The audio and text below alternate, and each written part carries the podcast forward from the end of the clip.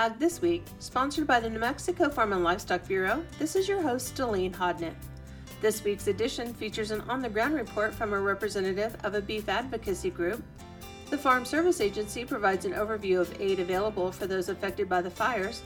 We preview a Healthy Soils workshop in Socorro, and then wrap up with a look to the next generation with the New Mexico State 4 H president.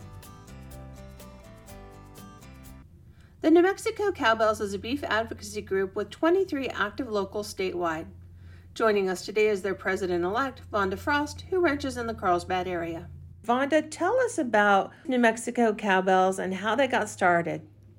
Thank you for having me on today, Delene. So, New Mexico Cowbells was organized originally in 1957. So, this is our 65th year being in existence. A woman by the name of Pat Nolan moved from Arizona to the Cimarron area. And Arizona had actually organized a social club originally by 16 ranch wives in the Douglas area. And their purpose was to promote family and social relations to cooperate for the best interests of the beef industry and their communities and our country they started in Arizona in 1947 and it just kind of grew. So whenever Pat Nolan moved to New Mexico in 1957, she started an organization here in New Mexico of cowbells. Our purpose is to educate the general public, children to adults, about the nutritional value of beef,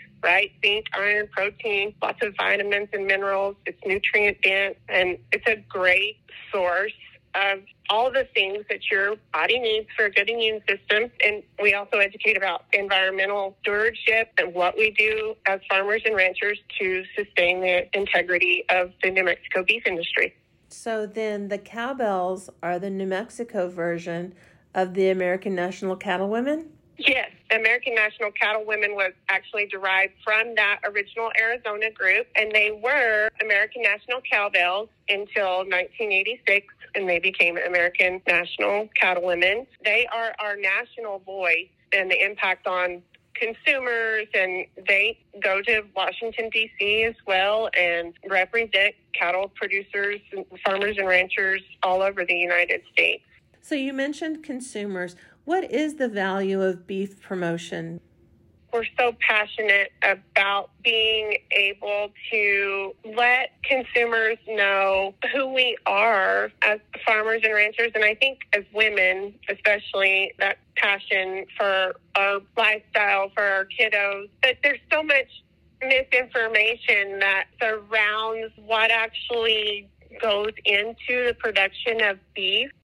So those things we have to take head on and put our story out there, put the truth out there that cattle are upcyclers.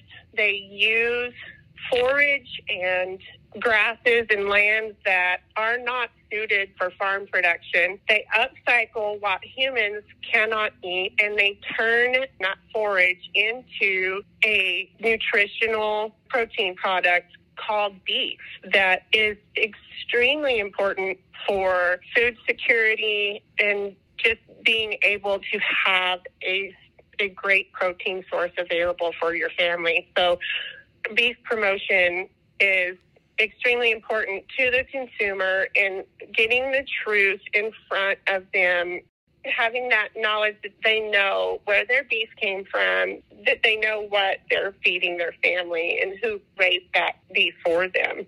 Absolutely. So that's the three point thing, right? To make sure that it was raised with good stewardship, minding the land and the water resources, raised ethically, treating the animals the way that they would treat the animals, and then also that it's got a great nutritional profile for the health of their family, right? Exactly, Perfect. 100%.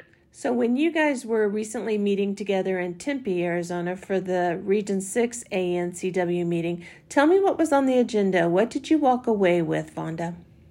Arizona State the one that hosted, and they did such a great job of having a variety from animal nutrition to the immunity process of vaccines, which helps you as a rancher understand how you can put the best for your calf in your management program. And also, we went to tour the JBS packing house there and being able to see how that beef is handled from the beginning to the end really impacted me knowing that I can actually talk to people now about the entire supply chain and that nothing in that animal goes to waste. It was really incredible to see that process. And they even had a credit analyst from Tri State Livestock Credit Corp come and talk about the value of financials and keeping records for your entire operation and just that it was helpful to have a partnership with your banker as well. And it really is.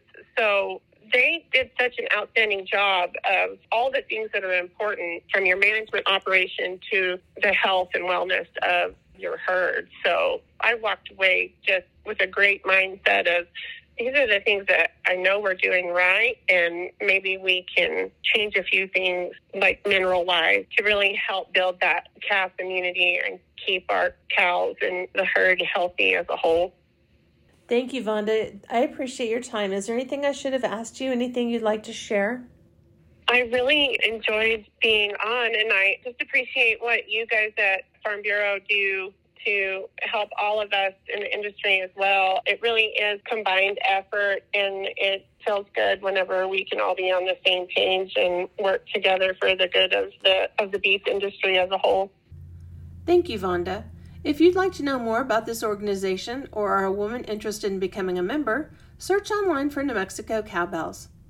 Our next guest is also in the business of promoting New Mexico agriculture through federal assistance programs. Jonas Moya is with the Farm Service Agency, and he's here with information about aid for those affected by the fires. Hello, uh, my name is Jonas Moya. I'm the State Executive Director of the Farm Service Agency here in New Mexico. I'm originally from Tucumcari, New Mexico, and have uh, been involved in agriculture in many different aspects from production to working on policy issues, as well as being an advocate for agriculture in New Mexico for several years. I oversee day-to-day operations at the state level and throughout the state. I also help roll out new programs and make sure that existing programs have full participation from the farmers and ranchers that are eligible to participate in them. So, specifically yeah. regarding FSA and the wildfires, what kind of aid is available?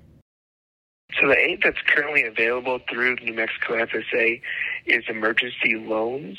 FSA is primarily after the fact of the fire. We're uh, diligently working, though, with our community leaders, state agencies, and, and other federal agency partners to try to implement some programs now as the fire is continuing to wreak havoc throughout northern New Mexico and other parts of the state. But once we're able to, we will have several other uh, programs that will be available, such as non insured crop disaster assistance that's one of our programs uh, that will assist crop producers that lost any crops during the fires that may occur throughout the state. We have also a livestock indemnity program that will help reimburse producers for any cattle or livestock that has been lost due to wildfire. We also have different programs that assist producers with the loss of forage that was lost maybe in an area that they graze for the livestock. So we have several programs from forage to replacing livestock to purchasing hay, hauling water, all which producers will have to do if they're impacted by the wildfires here in New Mexico. So, how do folks qualify? Where do they go to find the information, Jonas? That's a great question. Farmers and ranchers can find information on FSA programs through farmers.gov. Under the Protection and Recovery tab, there is a section for wildfire. So there's a lot of great resources that FSA and our USDA counterparts offer. You can also contact your local FSA office for San Miguel County and Mora County. That's located in Las Vegas, New Mexico. From the Ruidoso area, you can contact your area office that's there in Roswell, and they'll be able to assist you with identifying what programs you qualify for, as well as the assistance that's being offered at the time. Um, we will also be participating in some outreach activities that FEMA will be putting on. We'll have representatives from USDA at those FEMA resource centers. Can they qualify for multiple programs? Absolutely. Producers are eligible to apply for multiple programs through FSA. Is there anything else I should have asked you? Anything you'd like to share? So, the last thing I want to highlight is the New Mexico FSA website. That's at www.fsa.usda.gov backslash state slash offices slash New Mexico. You'll be able to find all our resources on that webpage, along with upcoming program dates and a link to register for our monthly newsletter. On that same website, you'll be able to identify where your county office is and through an interactive map on our website. If you have questions or comments, feel free to always give us a call. Thanks, Jonas. Our hearts go out to those displaced by the fires, and we thank you for what the FSA is doing to help them. Healthy soil is an important component of a productive crop, and Socorro County Extension is offering a Healthy Soil Seminar at the end of the month. Here to give us the details is County Agent Emily Bruton. So, I am the Agricultural and 4 H Extension Agent and County Director here in Socorro County, and I'm going on my third year with Extension. So that means that we're a single agent county. I'm the only agent within Socorro, so I wear a lot of hats with that. I have responsibilities to both the agricultural side of things as well as overseeing the 4-H program within the county. And then, of course, I get the occasional SCS related question. So I have a lot on my plate, but fortunately, I have an amazing office staff that allows us to be productive and get things done within the county and Extension Service here. One of the things that we are offering coming up is a soil health program. So this is a first of its kind for me as the agent here in Socorro County. So I'm really excited for this type of educational workshop. And I think it will provide some great information and hopefully connect our producers to some really valuable resources. This program is geared a little more toward the production side of farming, but I think even home gardeners would learn some things that could really help them. So I'm encouraging anyone who is interested in soil or involved with soil in some capacity to come if they're interested. It's a three hour program with three speakers. Our first speaker is Dr. Robert Flynn, who is an NMSU Extension agronomist. He will be conducting some demonstrations of what healthy soils are and how you can tell if your soil is healthy. Our second speaker will be Will Kolbenschlag with the Socorro Soil and Water Conservation District, and he will be speaking on the programs they have available to help producers with not only establishing and maintaining good soil health, but also in cost sharing and other programs to help with farming. And then our last speaker is Dr. John Idowu, who is also an, an MSU Extension agronomist, and he will be discussing soil health from the plant perspective and the impact soil health has on the plants that people are trying to grow. So they're going to be available during these times to also answer questions and hopefully have a dialogue with our attendees to help make sure that they have their questions answered and gain valuable information throughout the morning of our program. It's going to be on May 31st. It's going to begin at 9 a.m. and it will go until about noon. And it's going to be located here at the County Annex Building in Socorro County, which is at 198 Neal Avenue in the city of Socorro. So that's kind of an overview of our program and what I do within Extension. So, what can people expect to learn at the Soil Health Seminar? My goal is for people to learn what healthy soil is and why they should care about it, and hopefully help them make the link between healthy soil and healthy plants and all of the things that having healthy soil and caring about your soil can do to help you with your farming production and your overall outcome from your operation. Thanks, Emily. For those interested in registering for the seminar, just search online for Socorro Extension Healthy Soils Workshop. For this week's Look to the Next Generation, we're featuring Christopher Turner, the current State 4 H president. Hello, everyone. My name is Christopher Turner. I'm 18 years old and currently serving as the State 4 H president.